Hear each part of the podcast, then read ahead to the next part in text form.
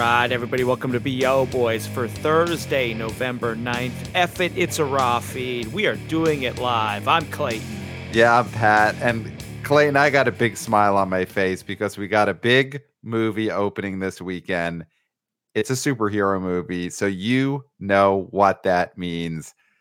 Here joining us, third mic for this episode. E- everyone knew it. There was no other guest we could have had on this episode other than the one and only David Thompson of the Direct, the Direct podcast. And once again, he is hosting his other podcast, Cinema Spending, is back. It's back. If you remember when David first joined us, he joined us as the host of Cinema Spending and he's brought it back. David, welcome back to the BO Boys. It's a pleasure to be back. I am so happy to be here. It's going to be wonderful when I get to hop on with you guys and there is a superhero film ready to actually be a smash hit in theaters.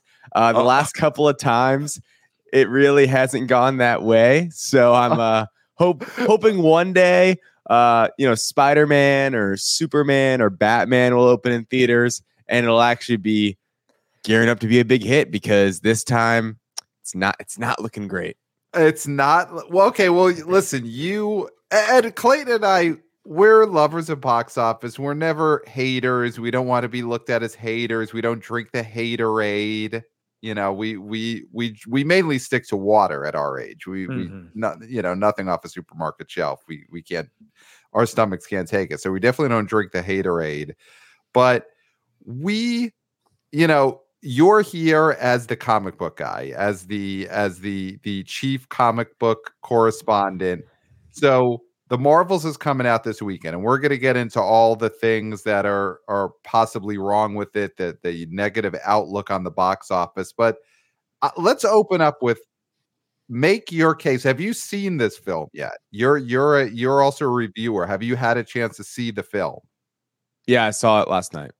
Okay, so I mean, is there a case that you could make that is pro Marvels, pro why people should actually be excited for this movie, why they should maybe be optimistic about the box office? Let's, start with the positive here because there's a lot of negative on this movie. Give us the the sort of rosy tinted glasses, the starry eyed view of this opening weekend of the Marvels. Yeah, the Marvels is a definite, definite improvement on Captain Marvel, in my opinion. I think the Marvels is significantly better, bringing in Iman Vellani, bringing in Teyonah Paris, and focusing on this little team that they create within the story actually enhances, I would say, all of those characters, including Brie Larson's Carol Danvers, Captain Marvel. So I think making it a team film improved the plot. It's relatively short. It's actually the shortest MCU movie of all time uh, an hour 45. It feels it. The pace is quick. And with that being said, not have to dive too deep, but the movie focuses and plays to its strengths while I would say ignoring some elements of like the plot just to kind of keep going. But as a viewer, as an audience member, the comedy's there. The action at times is wonderful. There's some spotty CGI parts, but sometimes the action is actually very cool. So I think this will be an audience hit. Now, critics wise, I think people are being pretty harsh on it. I saw the Rotten Tomato score is pretty low. It's going to end up being lower than Captain Marvel, which is insane to me. Captain Marvel mm-hmm. is a significantly more boring movie than the Marvels. Like I was okay. in a pretty I was in a pretty filled theater. Like it was it was oppressor, but you know, there's a good amount of people in there.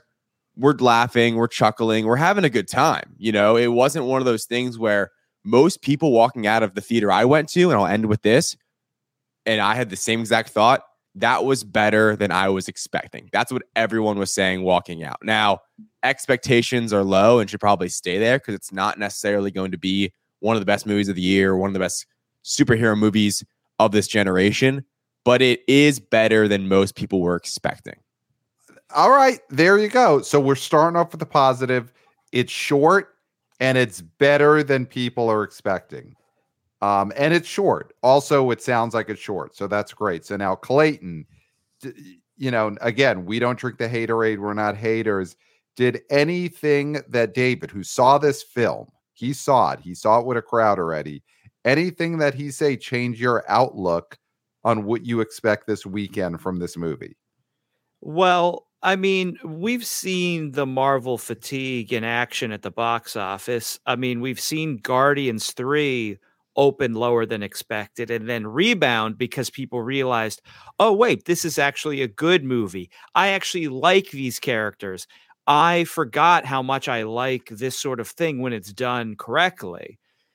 I don't expect that to be the same case, obviously, with Marvels because those characters are not as popular as the Guardians, and they never will be. But is it possible, in your estimation, David, that these this movie could be sort of more of an elemental situation, which I will still say elemental was not a hit, but mm-hmm. open really low, like scary low. But then the drops aren't too bad. People actually start going to see it and it doesn't become an absolute disaster.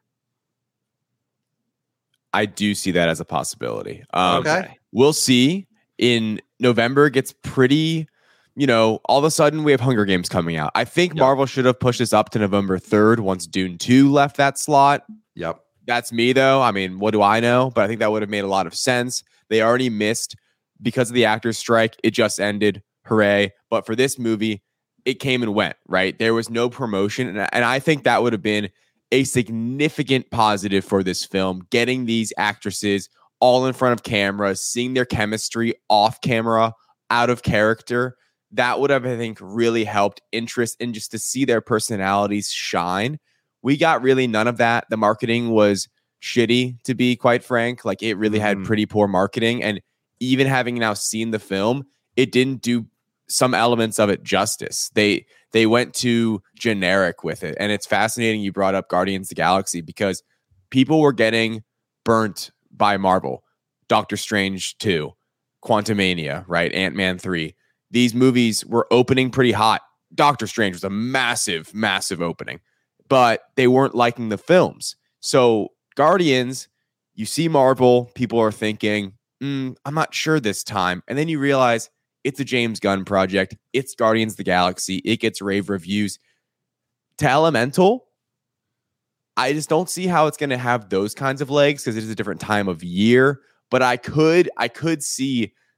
I mean, it's not going to have the biggest opening in the world. I could see the drop in week two, week three, not being super harsh because I do think the anecdotal word of mouth between fans and just general audience mem- members will be overall positive. Okay. I mean, it's so interesting how uh uh the the the expectations for this movie have gotten so low that we're almost feeling optimistic because the reviews have come out and it hasn't been a disaster because i think up until a few days ago that was also in the air the fact that marvel embargoed uh, everything so late and, you know, usually Marvel will get reviews out there a few weeks ahead of time, definitely earlier than this. I think there was the thought that this movie was going to be screened and the word of mouth would be it's an outright disaster. Now, the Rotten Tomato score is at 59%. That means less and less these days, I think, with the amount of critics that are out there and, you know, whatever. It's interesting to see, though, that this isn't that bad Pat, that's but bad. That's 50s is bad. bad. Are you kidding me? 59 is terrible. Well, I do when Marvel shows... movies used to be in the 70s and the 80s. That's terrible, well, Pat. I want to throw this to you, David. Is that a shift? Because, like you said, the Marvels. Oh, I'm sorry. Captain Marvel 2019 came out and got what, like 79% Rotten Tomato. And yeah, you said it yourself. This is a much better movie than that. And in retrospect, that was a kind of bad movie that I think rode a wave of just all out Marvel good feelings that even came from critics at the time. So yeah, the it, it's just another sign I think of the tide turning in so many corners. Audiences, critics, everyone has just kind of gotten sick of this genre. So a movie that was worse in 2019 may have gotten just the benefit of the doubt because everyone got wrapped up in loving the super the superhero stuff you know, four years ago. Yeah, the way I've been looking at it is Captain Marvel, which ended up grossing a billion dollars globally, which is an unbelievable number. Yep. It was released at the perfect situational yeah. time and place, right before Endgame. It was the first MCU solo female lead. Brie Larson's here. She's going to play a role. She's going to be one of the most powerful characters in the entire universe. And everyone wanted to see the next Marvel chapter, no matter mm-hmm. what it was. I think, like you said, the critic score being higher was a lot of benefit of the doubt. Now we're seeing the total opposite, right? Yep. We're, I think we're seeing reviews that are being overtly harsh to put down the genre because they're they're over the genre, right? right. Like I think Quantumania, looking back, did a lot of harm because that was a film that was put on a pedestal. It was the end of a trilogy while also setting up the future Avengers film. And it just simply did not work. And it was a bit of a train wreck. And to be fair, people just don't really care for I would say Brie Larson as Captain Marvel as well. Like that's its own thing. There's a whole group of people that just aren't really fans uh, of her and the character, and she's still the leading role. But that may have been part of the reason why they brought it on as a team aspect. They changed the title and all these things. So it is really interesting because now November 2023, the outlook is just totally different, and mm-hmm. people are thinking totally different and Marvel Studios is now having to build back up and reset and retool and figure out a way forward. And unfortunately, it looks like the Marvels is going to just be one of the losers in all of this, where maybe they will have, you know, bigger and better projects down the line that'll be super successful and people will love it. But this one's not going to be it. But I do think there is going to be a small element of hardcore fans, even just MCU fans that really want to see the whole franchise succeed that are going to be singing its praises probably even harder than they should be mm-hmm. just because it's not that bad. It's right, not right. it's not the end of the world. It's not this catastrophic that, failure.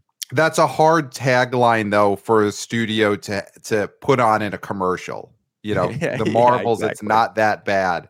So yeah. uh, is this a factor? You know, I think we've seen with the last year or so of DC films with, you know, Black Adam and especially Shazam and The Flash and possibly with Aquaman 2 coming up that fans there sort of look at those DC movies as as just as, as just dead ducks, you know, until the reboot happens. They're sort of looking at it as those movies don't count those movies aren't worth watching because there's going to be a reboot.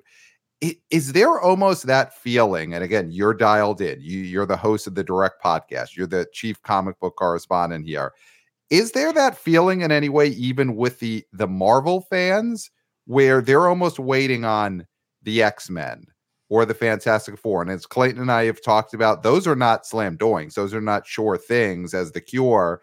But there's almost that feeling now of the stuff that's still on the slate is like almost what we have to get through to get to the reboot. I mean, is that is that a harebrained theory, or is there any kind of feeling with Marvel fans that like the stuff that's already made is almost not the stuff that we're waiting for anymore?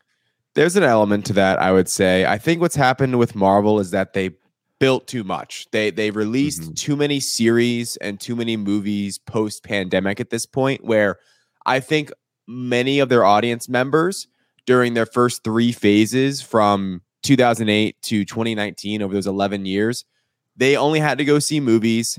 If yeah. you missed a couple it was fine. There's too much homework now, and mm. I think mm. that's the problem. And they're going to dial it back. They're already announcing for their new Echo series that they're calling it Marvel Spotlight, and they're trying to kind of rebrand a little bit and be like, hey, you don't have to watch anything else to understand this and enjoy this project. So I think what was their strength at Marvel Studios, the connectivity and the yep. building blocks of it all, that's all been now crumbling down because they put too many blocks. They did they didn't build mm. you know that foundation for phase four and phase five since 2020. And now it's getting topsy turvy and it's start and the Marvels is kind of it crashing down because even a multiverse of madness coming off the heels of No Way Home, not the best movie in the world, not one of those groundbreaking MCU films. It performed wonderfully and everyone right. wanted to go see it. And there was still that hype level. What's so strange about the Marvels is that up until this point, pretty much every MCU movie for the last 15 years has had that opening weekend intrigue, that opening weekend. I've got to see this right now. We've seen it lately where movies have opened pretty hot and then taken steep drops, but mm-hmm. they've still always opened hot. And that's what's going to be strange about the Marvels. DC has maybe a little bit to do with it just because it's they're oversaturating the market with shitty DC movies that don't matter. And that mm-hmm. doesn't help anyone, right? right? Like, right. I do think, and we can move on. I do think there is a, there could be something even better on the horizon when DC gets its shit together with James Gunn. And I'm, you know, we're talking years from now, right? Like, we'll, we'll see. Think, and things move and things shake, and we'll see. But I think they're going to make less. They're going to be smarter. They're going to spend less money and not just because before they could just throw whatever money at any project and it was success, a success for them. And now they're learning that they cannot do that. Mm-hmm. I, I, don't think the must see aspect is here with the Marvels uh, and the Marvel movies right now because, like you were saying, the first phases were moving towards something. So mm-hmm. each little sprinkle of a stinger uh, you know, would build to something, to an ultimate end game. Mm-hmm. Truly a movie called Endgame. And now there's no reason to rush out to see the Marvels because whatever teaser or whatever stinger at the end, it, who knows? They've screwed the their audience by oh, here's this guy. Here's um Harry Styles as Star Fox. You'll never see him again in anything. Here's uh, Charlize Theron as Clea. You're not going to see her again, right? Or if you do, who knows? It could be 2026, 2027. These things aren't building to anything concrete like a Thanos standoff. So that's why there's no need to rush out anymore and see these things because they they aren't leading to anything. So here, uh, here's something I, I noticed, and I think we've all seen that last minute trailer that Disney put out for the Marvels dropped, I think, yesterday, and it just reeks of the most desperation I think any of us have ever seen since Marvel Studios started with Iron Man. There's never yeah. been the level of desperation we saw in this final Marvels trailer. Opens up with 30 seconds of just footage of Iron Man, Black Widow, Thor, just just reminding people of the Avengers that they like. Mm-hmm. And then it teases at the end of the trailer and, and, obviously we don't know no spoilies here, David, but it teases at the end of the trailer a very desperate. They look into the sky and they say, "Oh my God, they're here," or something like to that effect. They really try in this trailer to make it seem like you know Superman is about to fly down, or or who knows, uh, you know the X Men, Fantastic Four, they're going to be in this. So, you know, could you talk to the do you think that's going to work in any way? Do you think either the the angle of hey, remember the ones that you liked? Well, she knew them. Captain Marvel hung out with Iron Man, or the angle of hey, don't worry, we just dropped a giant, huge development at the end of this movie, and maybe Wolverine is going to show up. Like, do you think either of those tactics are going to work? Yeah, I think that last trailer, like, it got me excited, but it was more so because I'm just a lifelong fan and I loved seeing them back and the Avengers. I mean, they literally play the Avengers fe- theme at the end. Yep. You you don't hear the Avengers theme in the movie. Just quick spoiler alert. Okay, um, that, that's not a thing. It's not an Avengers movie. There are things set up, of course. There is a post credit scene. There are these you know moments where we're trying to build. And to Clayton's point, there the stingers and all these things that being set up, it's just too spread out, right? Where it's like mm-hmm. where it, it, it's not narrow at all. It's not one after the other. It used to be so much simpler, and I think they didn't never anticipated how things just got so overly complicated so quickly, right. and now it's the disaster of the Jonathan Major situation. By the way, where it's like he's supposed to be the next big bad and dude might get recast. You know, Yes. I mean, his career could be kind of he could just be canceled. You know, for lack Right. of a better term. Right.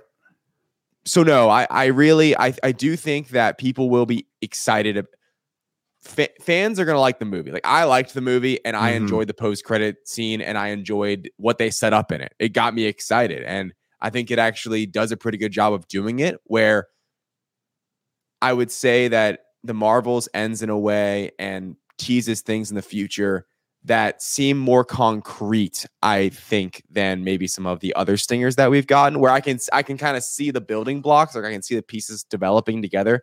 Because eventually there will be that culminating moment. They will get to an Avengers film.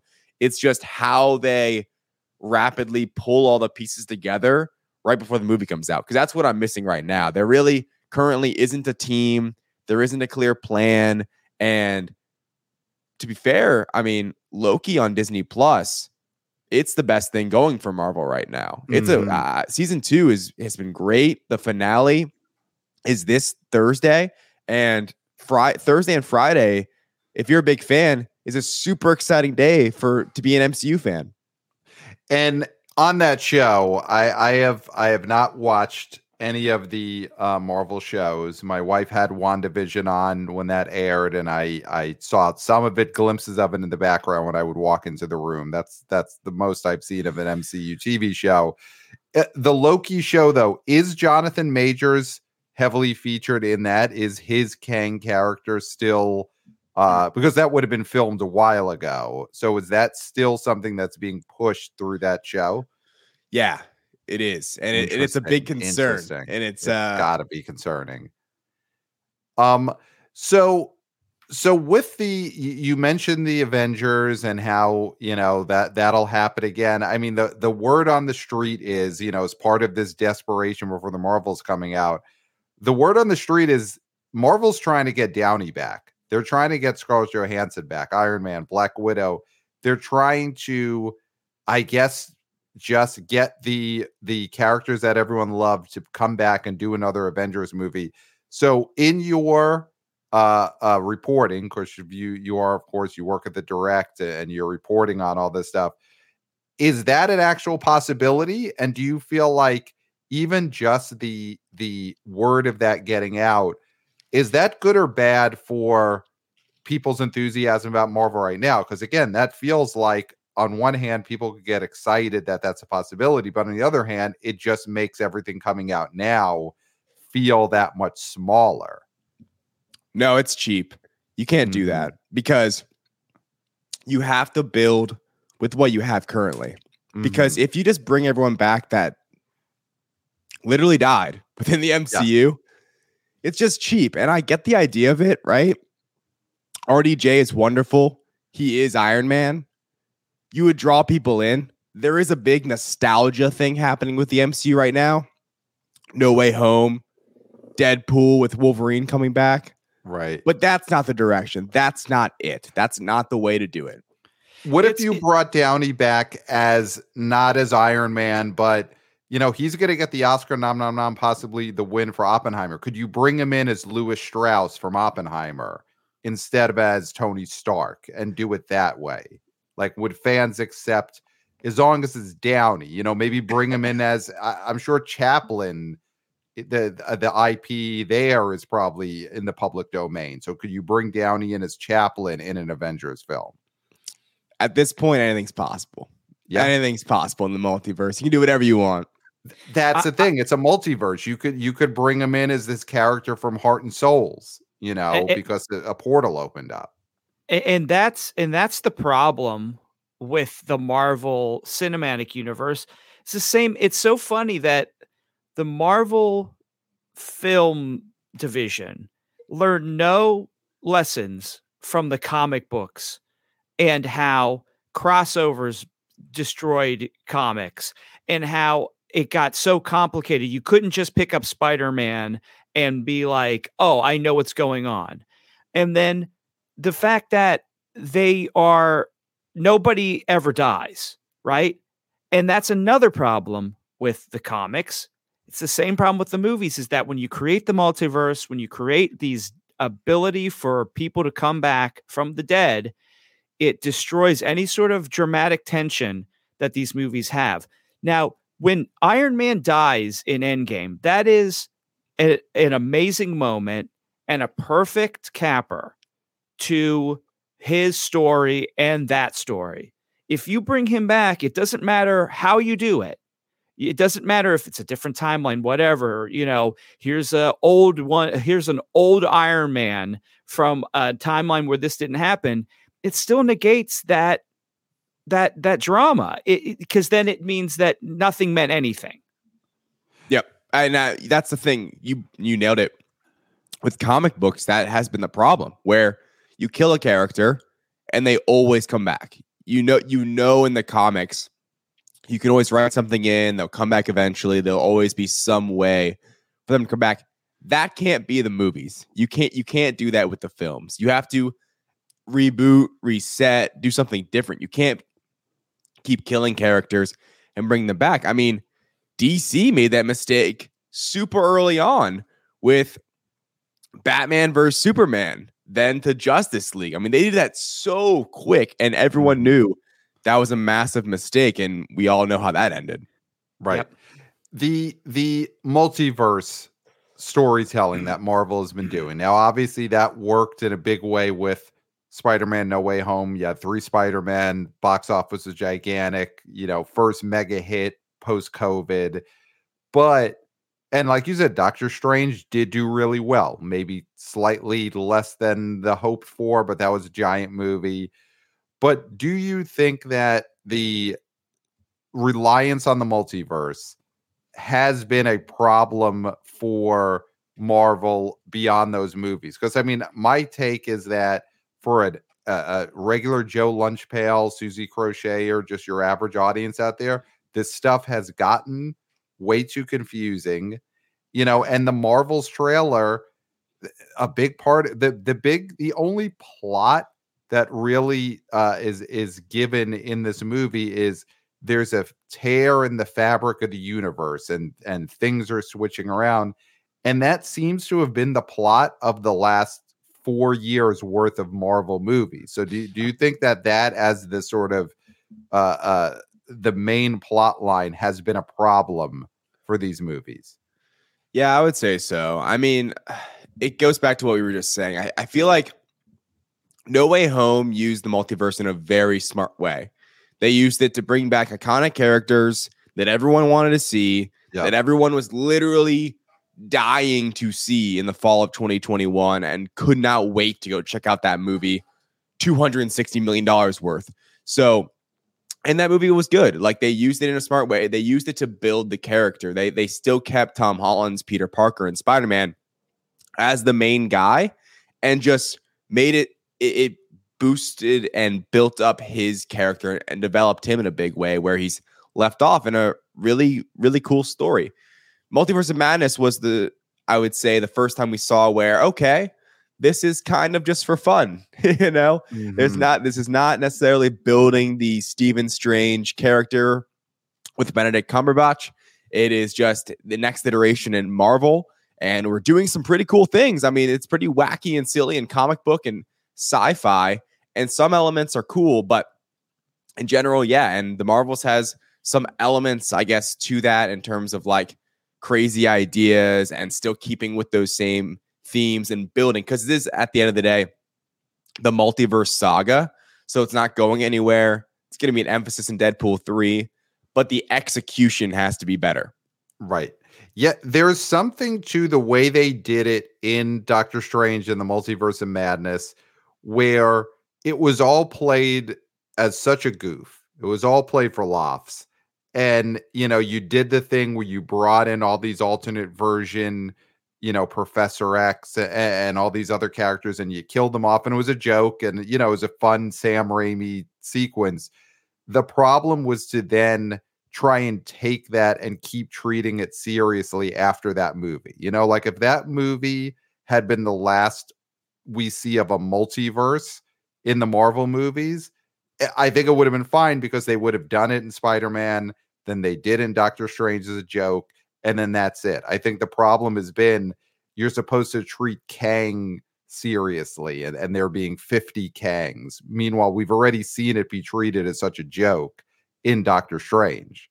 So obviously that's in the weeds, but I do think that audiences have kind of picked up on it would be as if you did a parody of Thanos in Infinity War and then tried to have him as as the main villain in Endgame. You know, you've already sort of killed the gimmick uh three movies ago. Yeah, it's tough with Quantumania. I don't really know what they're getting at. Like everyone in the Marvel space kind of jokes that Loki does a much better job of making Kang an intimidating villain, even though he was more prevalent and actually there in Quantumania. So it's weird. They're they're really all over the place and building this thing out. And I don't know if they're gonna ultimately zag away from Kang entirely. Right, right.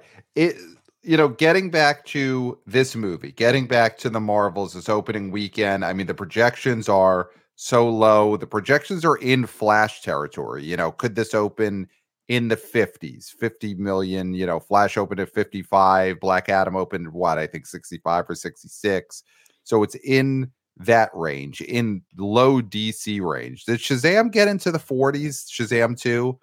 I feel no. like that that opened in the 30s. So I mean the Marvels should open above that. Obviously, Blue Beetle was like 20 but the Marvels yeah. is somehow in that range, in that lower DC tier range.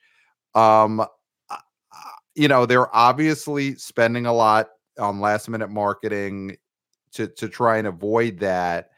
Um, it's you know, to me, the thing that could maybe save this opening weekend to some degree last minute is just is, is there something to people just want a big movie to go to you know, we've had the Taylor Swift movie and we've had Five Nights at Freddy's, but those were kind of surprises. Those were in some ways outliers, you know, a concert film and this sort of day and date horror video game adaptation. I mean, is there maybe some degree, Clayton, to where audiences are just going to turn up on Thursday night and Friday night and say, you know what? that's a big movie I've seen a lot of ads for, and I, God damn it, I I haven't had a big movie in a while.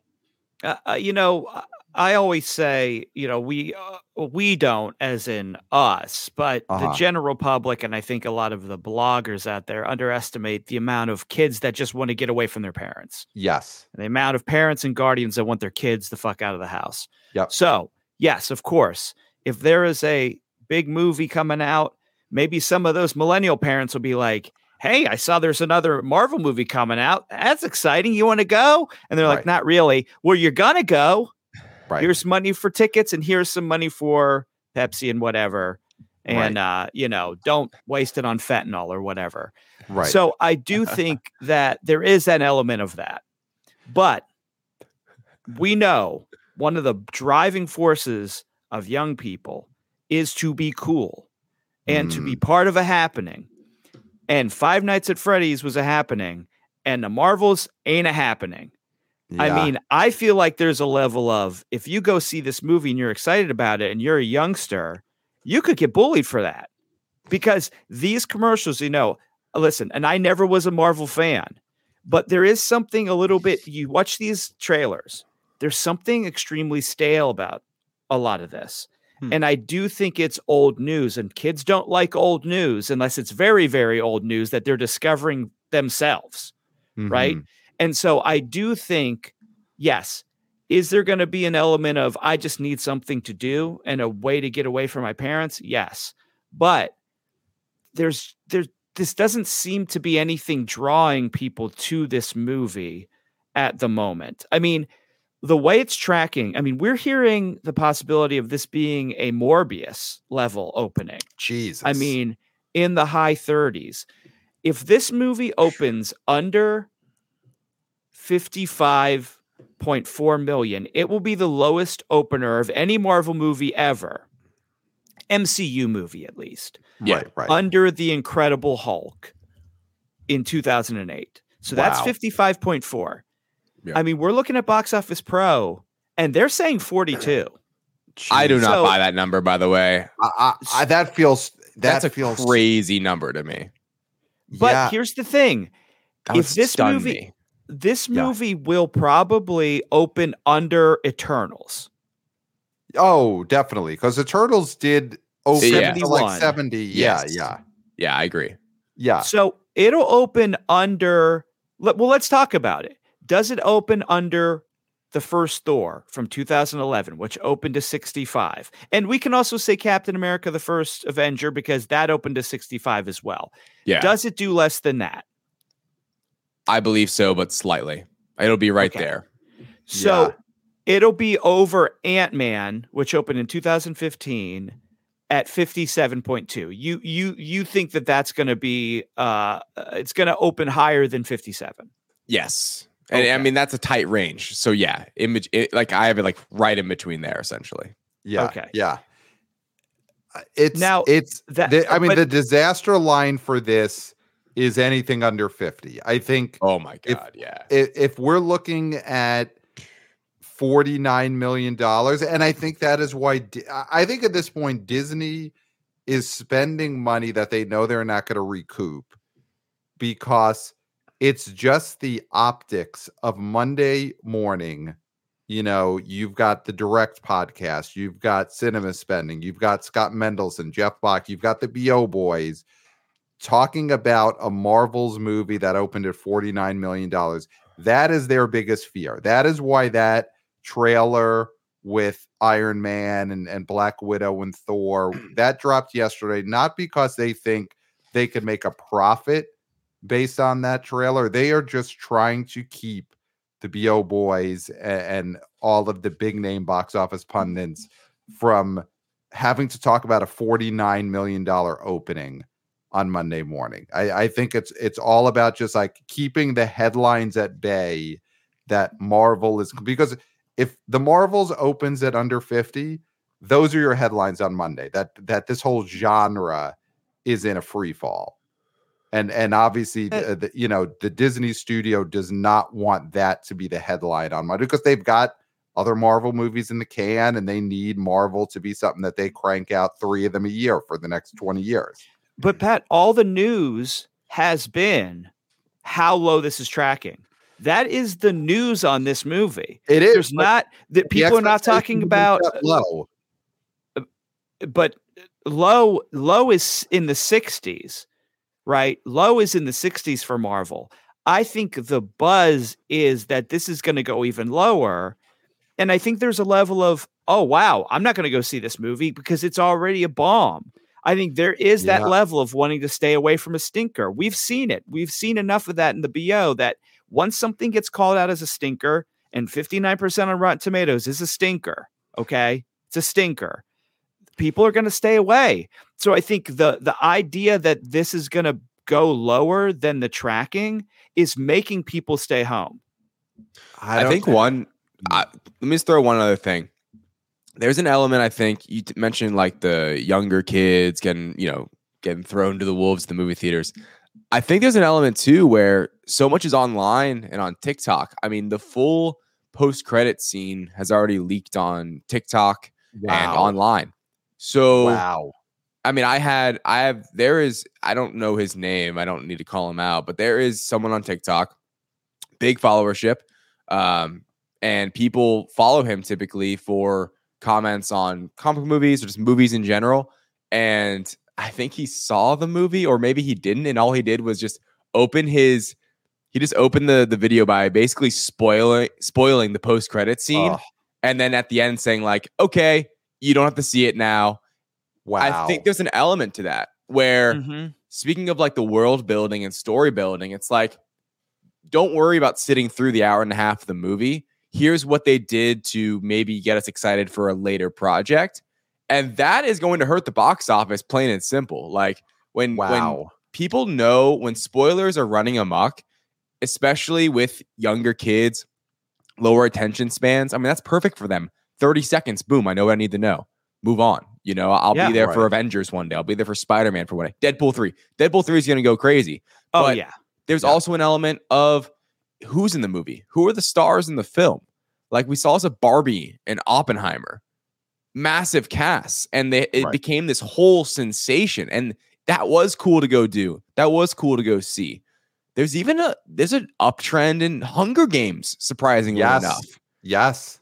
That's just exciting. I, I'm I'm very happy to to hear that that movie because listen, we all thought there was a good chance that movie would be a low rent disaster. You know, It looked like it was shot in a warehouse.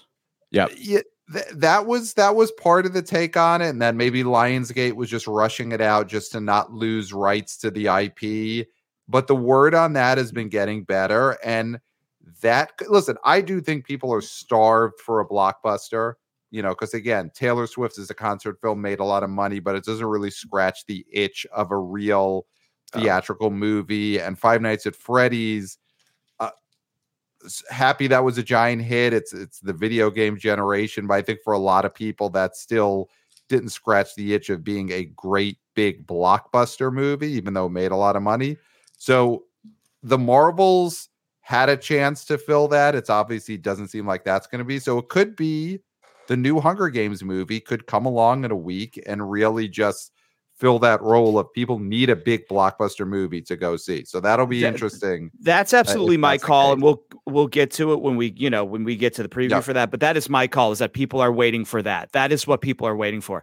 The you mentioning, uh, David, that the fact that a movie can be spoiled by just a stinger, right? So Right. when Expendables three bombed, you know, Stallone he said it's because it got leaked and people could watch the whole movie. Uh, Wolverine Origins famously got leaked. That guy's in the clink probably still for Yeah. doing that. That is was this is this TikToker going to be thrown in the clink for just saying the spoiler? And you know, he didn't leak the whole movie like the guy who who leaked the Wolverine movie, but is there any legal charges that this TikToker could face for for talking about the spoiler of the movie? I'm surprised he did that because Wow. I'm I would think that there'd be I mean at least the post get taken down. Like why are you I mean this is days ahead of its days ahead of the opening and he's just blatantly saying a giant spoiler at the end. So I, it was surprising to me but it's scary enough. It's it's the world we live in right now and Yep. I, I mean but, I don't but think you but there's nothing you could say about Five Nights at Freddy's that would have kept people away. Right? There's nothing Good you point. could have said about Barbie. You could have spoiled the last line in Barbie and it wouldn't have lost a single penny of business. right Now right. this Would've movie's going to lose business because Marvel fucked up and they started making, you know, that used to be the parsley on the steak is these things, the stingers and the little Easter eggs. And now it's the whole steak. And Mm-hmm. people can't make a meal out of parsley and that is the problem. And so Right. that is why uh, I mean, we got to do we want to talk okay, let's Well- not take let's not say numbers yet because there are Let's not say there is another yet. movie opening. Yes, yes, we'll we'll get to that. I mean, I, I think I think a, a big difference between the Marvels and their stingers and the reasons that people went to Five Nights at Freddy's. You know, we talked about it with Five Nights at Freddy's. There were all these Easter eggs. There were these cameos. You know, people went crazy when the YouTuber MatPat came on screen in Five Nights at Freddy's. But that's not the type of thing that just by spoiling it ahead of time would have kept the audience from going. The difference is they wanted to be in that theater together to cheer when MatPat made his cameo in Five Nights at Freddy's. And I don't think there's anything right now in the MCU where young people are excited to go and cheer because this is going to happen. Because spoilers should only help in in honesty because if there's a thing that people want to be in the theater for together they'll go and i think the problem isn't the spoilers it's the problem that the spoilers don't really mean anything to people you know the knowing of it maybe is interesting but unlike five nights at freddy's right now the marvel fans aren't saying i want to be there together to see that they're happy think- to just see it on their phone and move on Yeah, the Whereas, problem like, is the knowing. Pat spoiler wasn't going to be something people would just see on their phone and move on. the problem is knowing is enough. Yes. Seeing doesn't matter. And Yes. that's not how movies work. Right, right, Yeah. right. So, uh, do we do we want to move on to well I do want to throw something else out there before we move on to the other movie, you know, because we're talking about these video game movies and huge news dropped this week. And I know you're itching to talk about this, David. Yeah. Legend of Zelda is going to be a big budget theatrical movie through Sony, co-produced by Nintendo. So the same way they did with the Super Mario Brothers and Universal, Nintendo's going to have a big hand in producing this movie.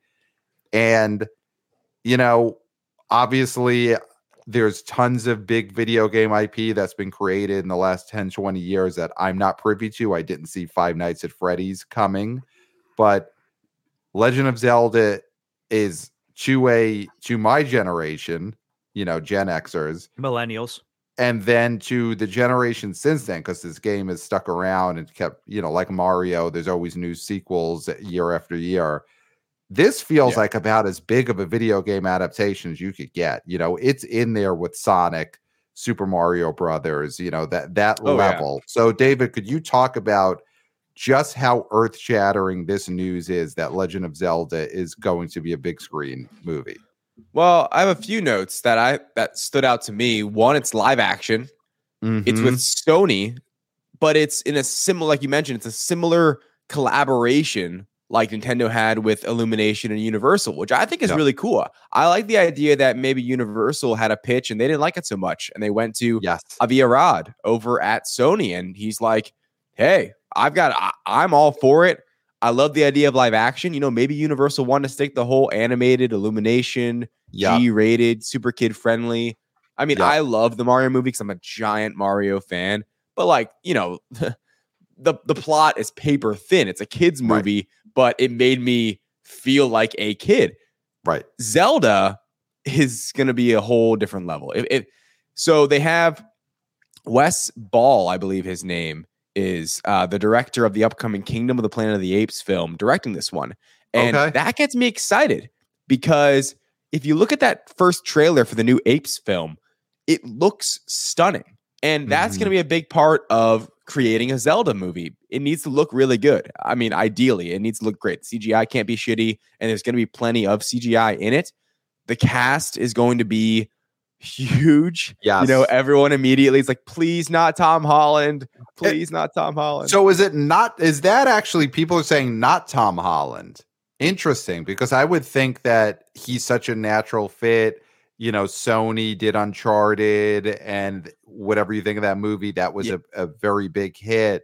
So, but but okay, you're saying that the the video game fans are are worried if they cast Tom Holland as. I, I mean, but I think that Pat, when you think about that, that's sort of like, oh, oh, what if you know, oh, Tom Holland should be Spider Man and Captain America and he should be the Flash. Like you have to have different actors playing these iconic video game characters. Well, it's Got becoming it. it's like the Chris Pratt thing. You know, Chris Pratt right. is suddenly everything. Um, so no, I don't think people want Tom Holland. I okay. honestly, honestly, it wouldn't stun me if they ask. I do think based on Nintendo with Mario, I know it's voice acting. They went for stars. They yes. went for star power. Yep. They're going to do the same thing because they yeah. want to ensure a hit. And Nintendo yeah, yeah. is notoriously patient, take their time, do things the right way, focus on quality, not quantity. And that's always been a massive success for them throughout their entire time in the video game industry. Zelda, I think, will not reach the heights of, say, a Mario Bros. in the international box office and just, you know, those crazy global numbers, but it could be a massive success.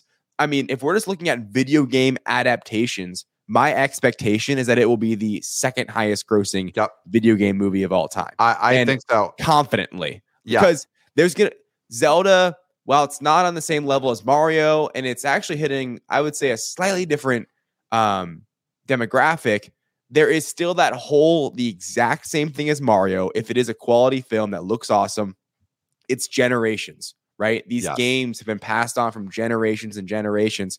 It's cool with the Five Nights at Freddy's thing where these are all very recent fans, you know, in the last 10 years, and they're all just super passionate and wanted to go have fun in the theater.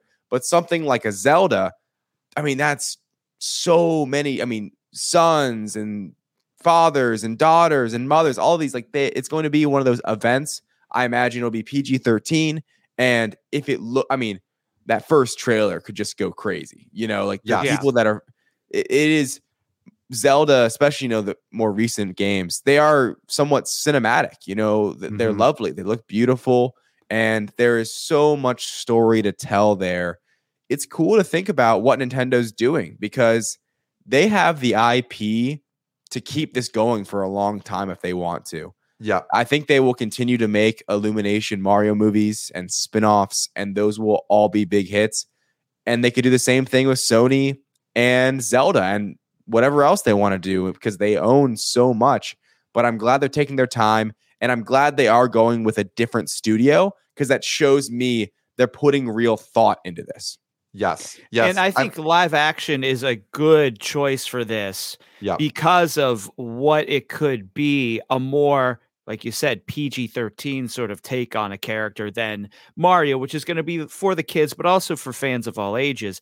I mean, the thing with Zelda and we we were talking by the cooler earlier I, I I agree with you, David. Not going to be as big as Mario, just because Mario is like everybody knows Mario.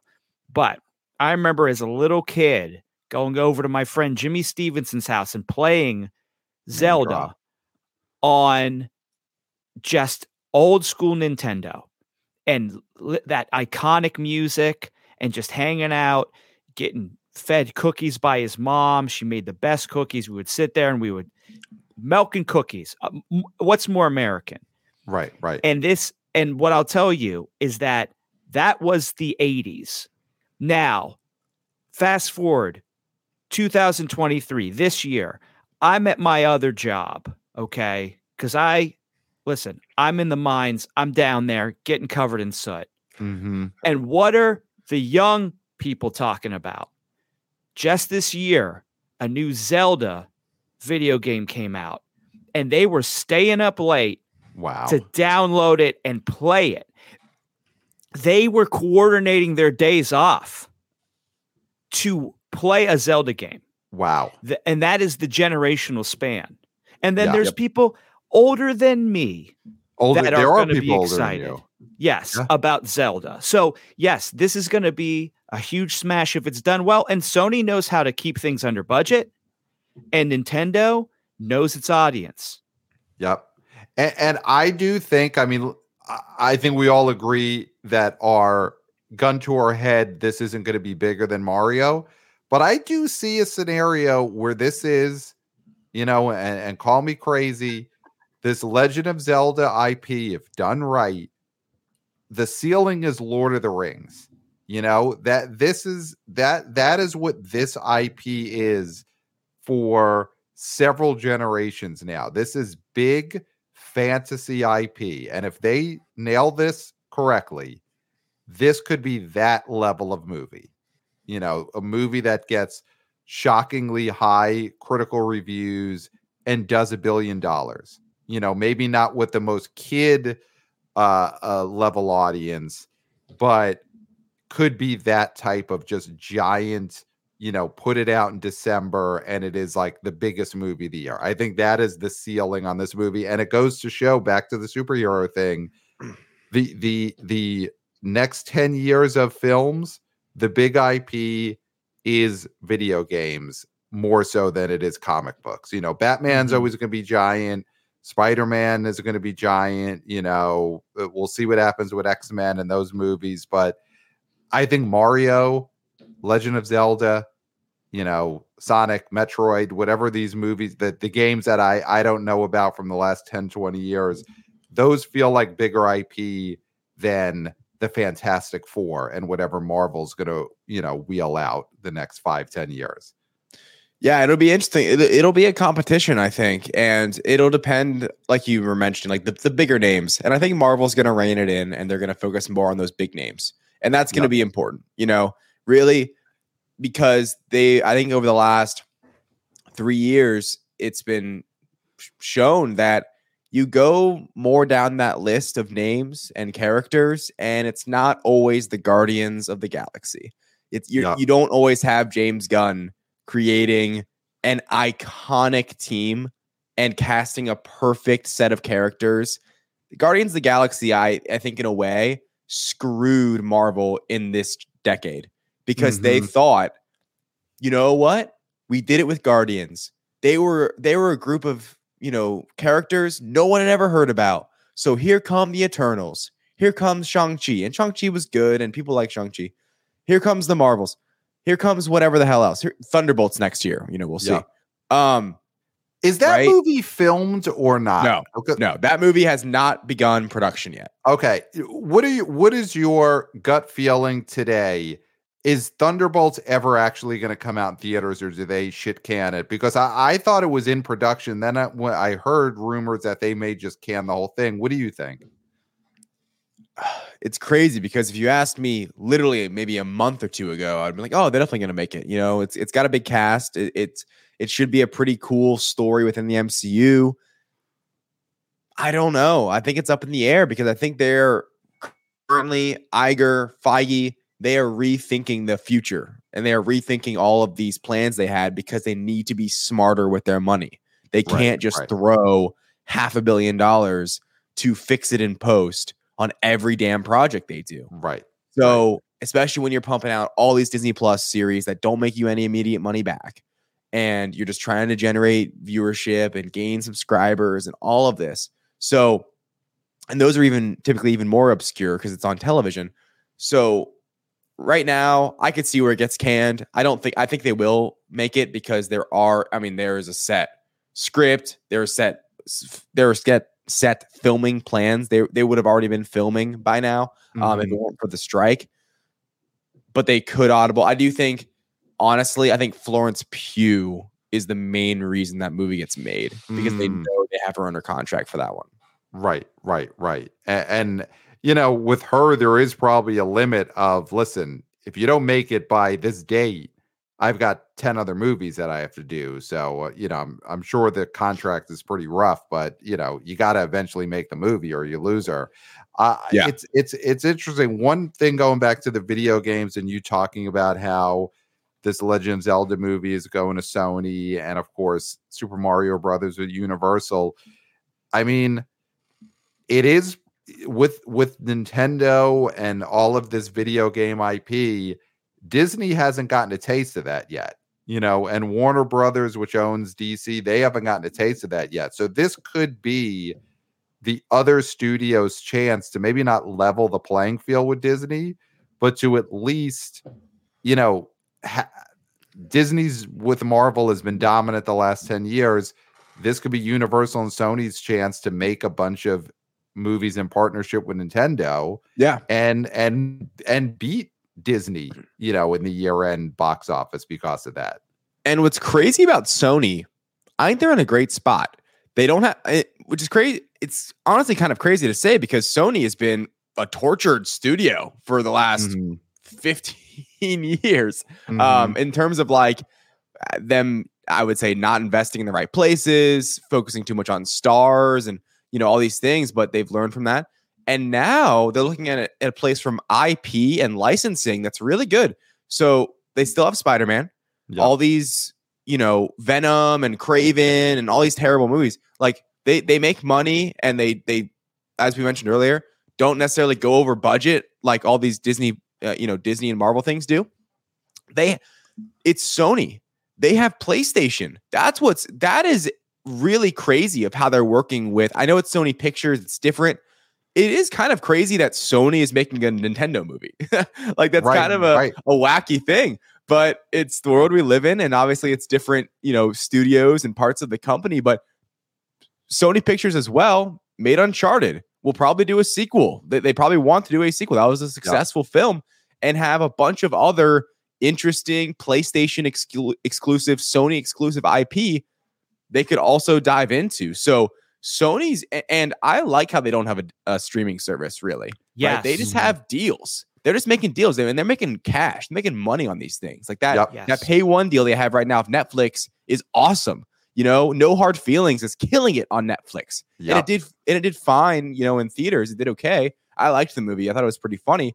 But now that is like a perfect Netflix movie. And there's been rinse, repeat. Be, uh, the new Spider-Man Across Spider Verse now on Netflix, and that's only bringing them more attention because Netflix at the end of the day is still rising to the top of all the streaming services in terms of popularity and what people actually go on. So I like the the, the position Sony is in. If they continue to churn out these Spider-Man films, that these different license, licensing deals, and now new partnerships with Nintendo, and then can make their own Uncharted sequels and other video game films. Yeah, I I I love that, Dave. I totally agree, and I was just going to call that out. Is that they have the benefit of having weathered the whole streamo war.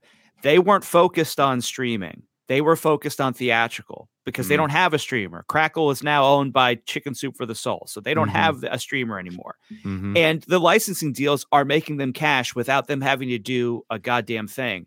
It's brilliant. deals. Yeah. yeah. It's brilliant and the product is is getting even more exciting. And I mean imagine I mean the deal they make for the Zelda movie down the road to go on Netflix. Yep. I mean, they're just going to be making money hand over fist. Because so, I mean, they, Sony is yeah. in a great spot.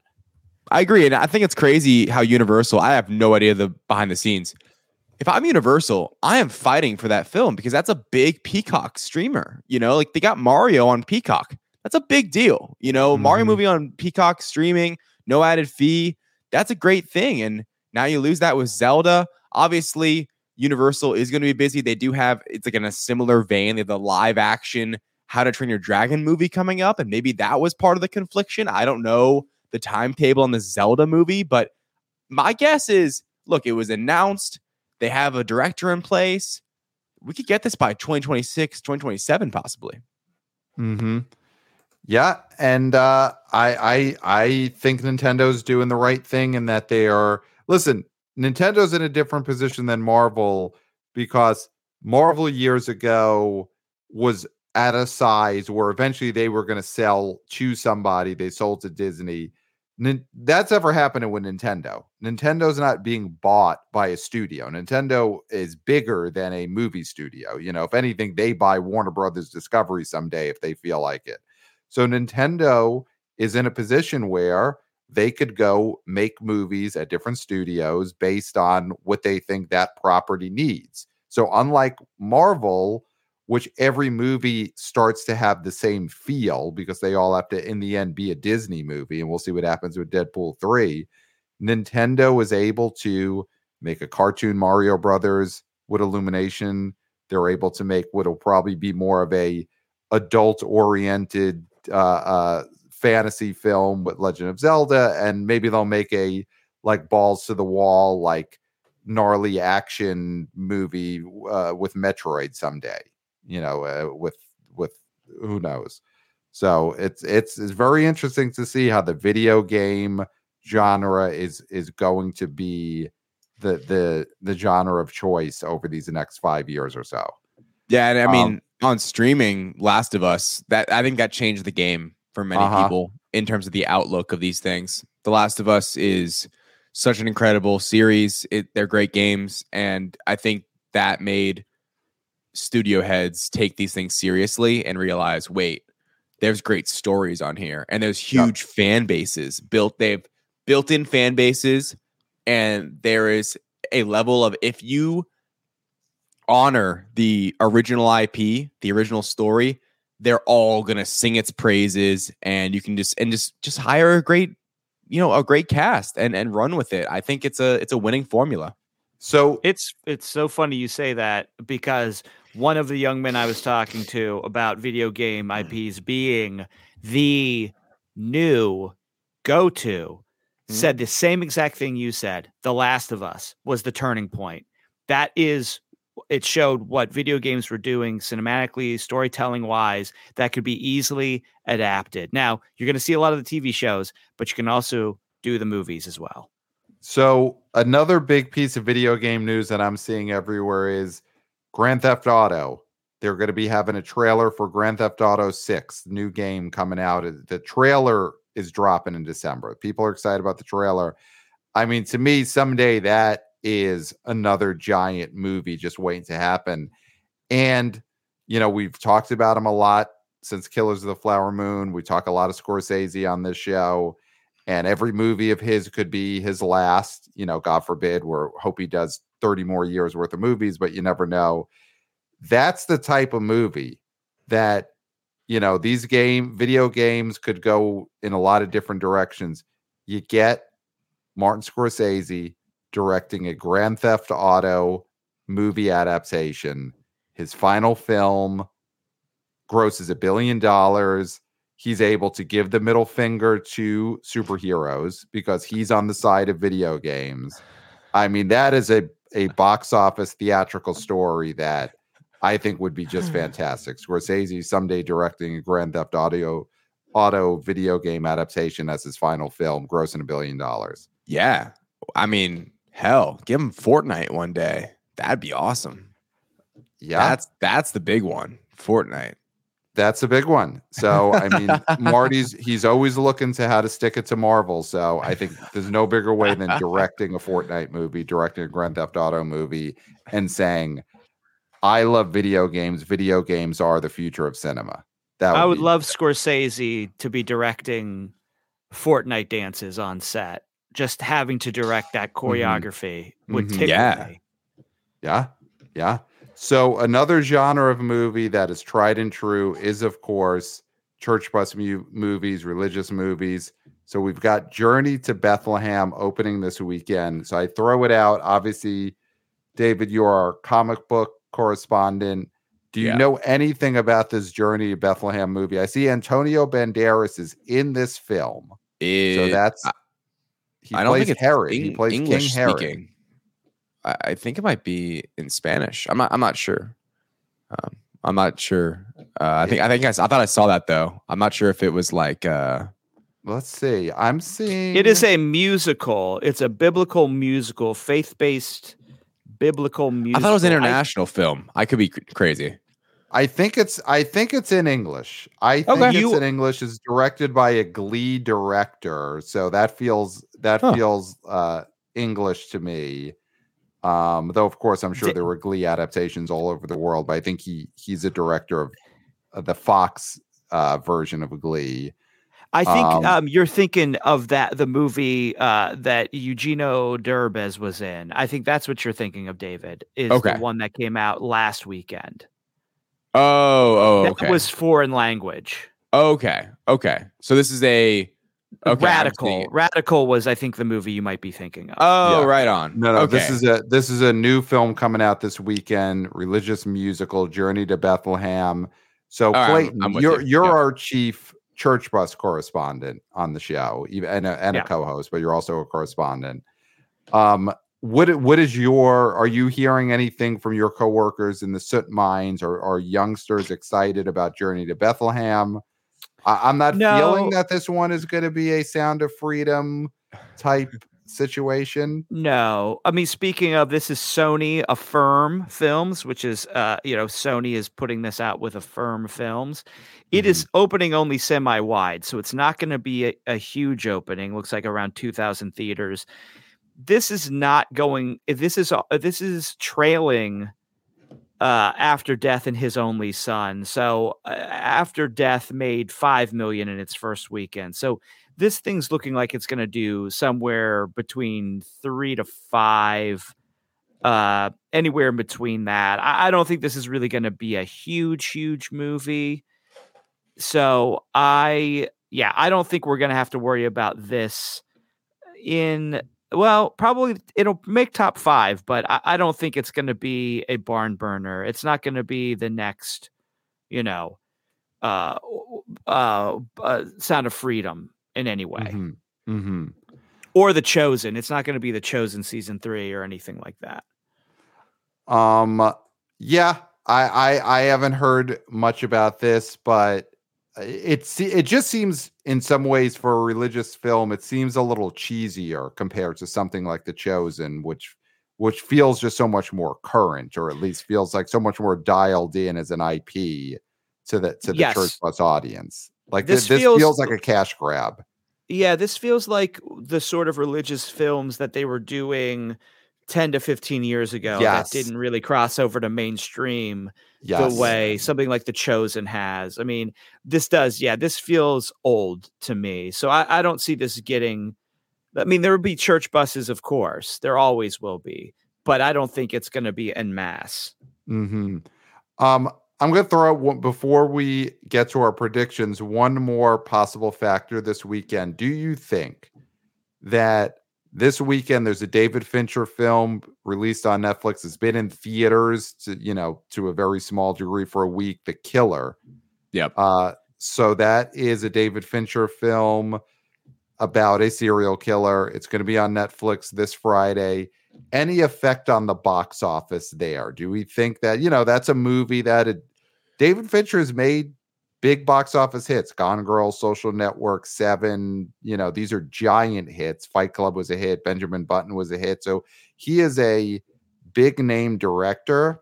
Will people stay at home to watch this movie this weekend? And if so, does that take away audience from the Marvels or anything else coming out this weekend? Or do you think it's a non factor and it's Netflix slop? And even if it's good, people will watch it when they get to it.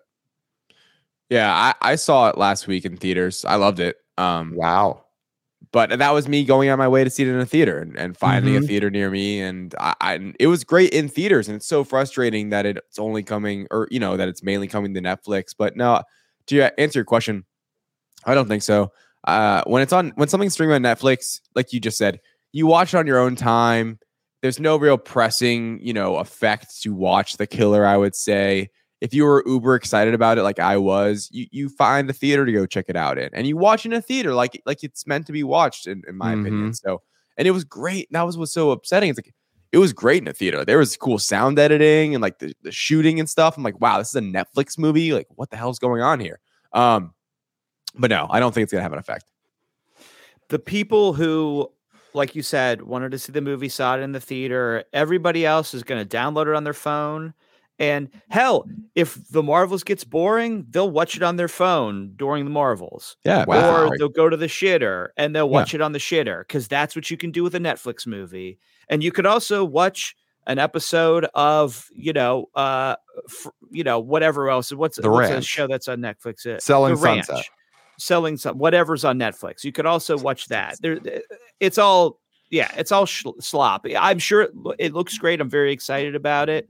Um, but I just think it's not it's not going to take a dollar from the box office this weekend. Not a dollar. Yeah, and and listen, for whatever people say about Killers of Flower Moon underperforming this or that, you look at something like The Killer, and if Netflix put it out in three thousand theaters and and then gave it two three months to to run, who knows? That's a movie. Again, Fincher has made hits. It's a movie that could have ended up making its 70, 80, 90 million dollars at the box office before it dropped on Netflix, but they don't do that. So let's get to our top five predictions. So, David, as the guest, you get to pick. Would you like to predict first, second, or third? Oh, I always like to lead off. Here we go. oh, Um, he's so bold. I love that about you, David. yeah, I always go first. Um, all right. I will kick off. Number one is going to be the Marvels. Woo! I am setting it at $62 million. I think it's going to hit 62. I think the box office pro projection currently or tracking of 42 is crazy to me. Now, maybe they're right and maybe I'm wrong, but I, I'm in the space. I follow these things, you know, like even just like social media, like Mm-hmm. peop fans are excited and i think i think the almost like underdog effect of the marvels is going to help it this weekend where Mm-hmm. now s- suddenly it's like oh my gosh like no one wants to see this. Like i really do want to see it. So the fans will be out and it'll reach at least 62 million to me. Obviously you know it could really tank but here we are. Number two man this is tough for me. I'm gonna go taylor swift I, I like Swift at two. Um, Five Nights at Freddy's. Everyone saw it by now. It's it's on Peacock. I don't really think it's going to maintain. I, I actually saw it. Uh, I'm not even a fan of the. I'm not really a fan of the um, game, but I saw it and it was pretty funny. I mean, the, the horror was fine, but uh, I thought Mhm. I think the Swifties are still out. She's back on tour this weekend. I think that could maybe be a play where it's like, oh, I'm kind of jealous. Like she's in Argentina playing live. Like I'm gonna go check it out in theaters. Um, I don't know because girl, people get it. I say girls, people get influenced uh, by live videos People. online. Um, because every night when she's performing, if you go on Instagram Live or TikTok Live, someone at the concert is always playing, like you know, uh, recording it live. And I think that could play into people being like, you know what, shit, I want to go see it in the movie theater. So I have it at number two. Uh, do we give predictions besides number one? You can if you want. Yeah, go for it. If you got a number, drop a number on us. 8.5 million. that works. Mm-hmm. Uh, I think I think that'll be that that'll be you know it's still a pretty significant drop, but then again, it's been out for weeks now and it'll be pretty good. Yep. Then we go Five Nights at Freddy's around I'd say like seven million dollars. Um, it- it's still gonna keep that audience there. So that's the top three. Working on four and five. Quickly, I think I think the the Bethlehem movie is gonna stay out of the top five. Mm-hmm. Um, I just like looked that up quickly when we were just talking, and I don't see people going to see that. Maybe maybe the church audience, but I, I don't know about that one. Killers of the Flower Moon, I think is going to be at number four. I could see that you know keeping up a little bit, not having a very steep drop. Uh, I'll put that at about like four point five ish million. Um, and then last, a movie I kind of liked, um, Priscilla. I'll have rounding out the fifth, but it won't make that much. It'll be around, uh, geez, 3.5 million. Let's let's roll Mhm. with that. Um, but Priscilla, not exactly the hit that Elvis was, um, but it's still you know a pretty fine movie for its its its release. So yeah, that's my top five. That's a great top five. I mean, I I'll go next here, Clayton. I I agree. Obviously, number one is going to be the Marvels, and I think it's going to finish a little higher than what the Flash did early this summer. I'm going 56 on the Marvels. I I do agree. It's almost got this underdog thing to it and that whole it's not as bad as we thought type type of uh thing going for it and i just think people need a big movie to go see and the awareness of a marvel movie has a floor at this point of like 50 million. So i'm going to go 56 it, go, it gets right over what the flash did in june. Uh number two yeah, that Five Nights at Freddy's, it made 19 million last week. So if it drops another 60, 70%, then we're looking at a movie that makes like eight or nine. And I think, yeah, I think number two is gonna be Taylor Swift. That movie could make another $10 million. And and Clayton, we had a big disagreement on the last Our episode. biggest, our biggest disagreement. I would say I disagree that that was our biggest disagreement, but it was a big disagreement. You know, you were saying that most of the audience for Taylor Swift is still repeat business. I thought new people were finding it. And I'm going to go to, we got some comments on our YouTube channel. Uh, one user said, I completely agree with Clayton. This is repeat viewing. No one cares about concert movies. Taylor Swift fans barely go to the theater. This is their event. They see it, uh, likely seen it at theater multiple times. And then someone else commented, My wife took my three kids on Sunday. It was their second time, except my 13 year old, it was her third time. So, boots on the ground reporting that people are seeing this Taylor Swift movie over and over again. So, I think that comes in number two, makes maybe around nine or 10 million. Five Nights at Freddy's is going to drop all the way maybe to like seven or eight. And yeah, I guess I've got the same top five because this is the big weekend for Killers of the Flower Moon. It had a good hold last weekend, only dropped 26%. This needs to start having like 15% holds in order for to really make us think, oh, you know, it, it's it's it's you listen, it's not going to make its 200 million dollar budget back, but I think if this movie somehow holds its way into making 70 or 80 million domestic, that's a success. But I think this weekend is key. It has to hold and only drop like 15%. So I've got that four. And then I agree, Priscilla five. Priscilla, you know, these these uh Sofia Coppola movies have had pretty good holds in the past. So I think that it's gonna hold pretty well and stay number five. So Clayton, Wow. Let's hear No your faith. top five. Neither of you have any faith. And Pat, Ye- no no shout out to the holdovers, which is going mini wide with 900 theaters. You don't think that's going to pop its way into the top five? I mean, 900 is still pretty low theater count. Um, and I I've seen that film. I loved it. I think that especially now that you the SAG strike is over and you could get Giamatti out there on the chat shows and you could get him eating the wings and he could promote this movie. I do think the holdovers has a chance to be a big Thanksgiving through Christmas and then award season uh sleeper success, but I don't think it's necessarily going to do much in 900 theaters this weekend. I think that's still a slower burn. Yeah, pig virus has to eat the wings. Yes. Yes. Okay, so uh, the reason I wanted to go last is because I'm going to do it. I mean, do you guys want to get nuts? Yeah, let's get nuts. Because Let's let's, go get nuts. nuts. Okay. Marvels. I think Slam Doink number one. We're all agreeing this. There's, there's no way nothing. It doesn't go number one. But I'm going to do it. I'm going to say this pulls a Morbius, thirty nine million dollar opening. Whoa. Wow. I'm going to do it. Why not? Why Wow. not? Wow. Oh man. That that is the nail in the coffin if that happens. 39. I mean, listen, it happened to Pixar. It happened to Dis- Disney Animation. I feel the same thing about this movie. It I just mean, that would- does not have anything to attract anyone. Um, so 39, it pulls Wow. a Morbius. Number two, I also Damn. say Taylor Swift because again, Swifties, for all the reasons you guys mentioned, all the reasons you mentioned, it's it's it held stronger than we expected. And Yep. yeah, there's gonna be some envy. People are getting to see this live. I'm gonna go back for my fourth time to see it in the theater. Number three, I agree. Five Nights at Freddy's, even though it's going to have another big drop, it, it you know there's still going to be youngsters who want to go see this. Here's where I disagree with everybody. I Mhm. think Journey to Bethlehem, as much as I think this doesn't have any buzz and it is uh, looks kind of old fashioned, you know, there's the church buses. The church buses are gonna pull up to the theater and make this a five million dollar film.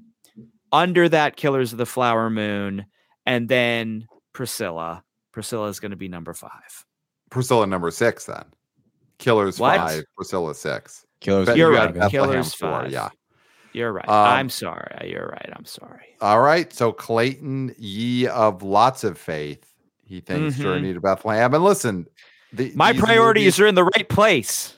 Yeah, it's certain certain God. That's that's where that's what Clayton cares about, and box office. And when they all And come Zelda. together, it's a beautiful Yeah. thing. Um, very uh la- last thing, just quickly back on Marvels. I want to ask you, David, um, because we got an email from our friend and former and future guest Danny of I Screen, You Scream Four, number four Number movies four. That people on his show, people talking to him, have been asking about how Valkyrie, Tessa Thompson, was shown in the trailer and hyped up. Do you think she has any any play on the box office? That's what Danny wants to know. Tessa Thompson, does she mean anything for this weekend's box office? Or is that just a desperate attempt that people don't care about? Probably not. Um, I think that's Mhm. another example of the whole TikTok spoiler video thing that we discussed earlier, where it's like, oh, she's in it. Okay, moving right along. I don't. I don't think that was on. smart for them to show. Maybe a, more of a tease like they had done previously, like just showing the the Bifrost shooting in, but now knowing that she is in the film. No, I do not think that helps. Right. She's she's not at the level of MatPat, for example. No. Yeah. I guess not. I guess not. How Now- it's amazing how the audiences shift and how IP changes within a year. Where now Valkyrie is not as big of an IP as MatPat. I know. Now, now, now David, before because you know we were talking about Danny and and and you know Gran Turismo. I don't know if you listened to our last episode because you're a busy man.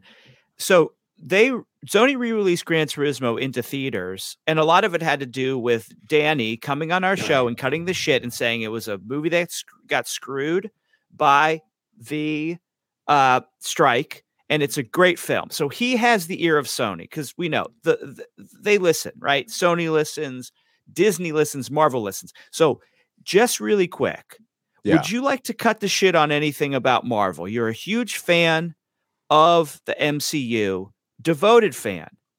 If you could cut the shit on anything, direct line to Disney Marvel, what would you say to them?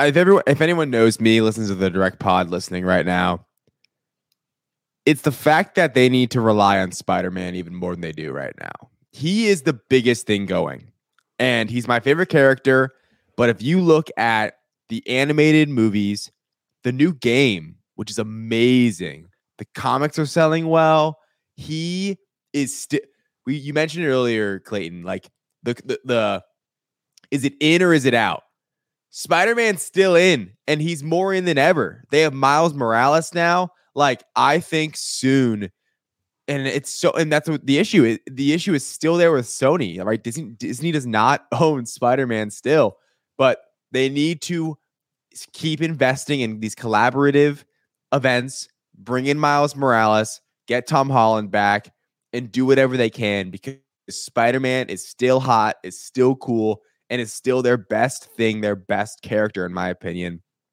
And they have to keep doubling down on him. And it's kind of maybe boring for some people, but like it is what it is because all these stories on different mediums keep getting released and are all awesome. And he really, in many ways, hasn't been hotter from a quality standpoint on all these different levels. That is cutting the shit right there. It is what it is. Spider Man is still cool. Disney pony up and get Spider Man in these in these MCU movies. That that's that's the one thing that could fix everything for them. Totally great cutting the shit. And you could hear more of David and his big cutting the shit moments of his own on the direct podcast on cinema spending. So is the the new reboot of cinema spending did it did it already drop right now? Is it out Yeah. there? Yep. Uh, the first episode back dropped today. Um, it is focusing on, of course, the Marvels. I gave the same $62 million projection and talking a little bit about Zelda. I had a guest on for that, Klein Felt, who hosts a controller, or it's called Controller Club. It's a video game podcast. I work with him at the direct.com. Um, and so he's a huge video game guy. So I got him on to talk about the future of video game movies, similar to what we did today. Amazing. So find more of David's work on the direct, the direct podcast, and on the rebooted cinema spending podcast. Thank you. Um, of course, follow us on social media. We're on Twitter X, we're on TikTok at the BO Boys Pod. Uh, WannaBO senior intern Christopher killing it with the vertical clips on those accounts. So follow us at the BO Boys Pod. We're YouTubers, so you can get every episode. You can get clips, full episodes, and of course, web exclusives. After the show, it's the after BO. So me and Clayton will be taping another web exclusive after BO for the YouTube channel. So, of course, if you haven't already, subscribe there. Email us, the BO Boys Podcast at gmail.com. Let us know if you're seeing the Marvels, if you've seen the Marvels. And of course, let us know if you're someone who's seeing Taylor Swift, the Eras Tour for the fifth, sixth, seventh, eighth time. We want to know the BO Boys Podcast at gmail.com. Give us five stars on Apple Podcasts. Give David and the Direct Podcast five stars on Apple Podcasts. And guys, I think we've done it. I don't think there's anything left to say. No, I don't think there is anything left to say except nothing. for until next time. Will Will smell smell you at at the